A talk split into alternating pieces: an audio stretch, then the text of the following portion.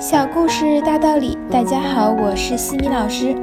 今天和大家分享的是哈佛家训经典小故事，故事的题目是在客厅里挂一幅画。琼斯要在客厅里挂一幅画，就请朋友来帮忙。画已经在墙上摆好，正准备钉钉子，朋友却说这样不好，最好先钉2块木板，把画挂在木板上面。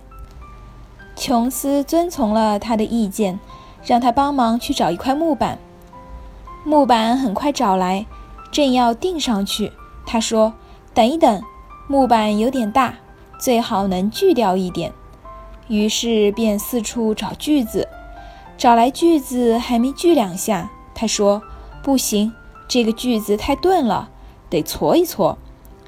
他家里有一把锉刀，锉刀拿来后，他又发现锉刀没有把柄。为了给锉刀安把柄，他又去一个灌木丛里寻找小树。要砍下小树时，他发现琼斯那把生满铁锈的斧头实在不能用。他又找来磨刀石，可是为了固定住磨刀石，必须制作一个固定木架。为此，他又去找了一个木匠，说木匠家里有现成的。这一走就再也没有见他回来。当然，那幅画琼斯还是一边一个钉子把它钉在了墙上。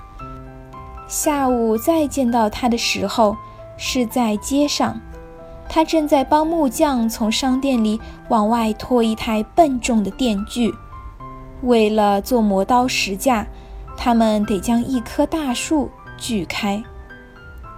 哈佛箴言，有好多这样的人，他们认为要做这一件事，必须得去做前一件事，要做好前一件事，又得去做更前面的一件事。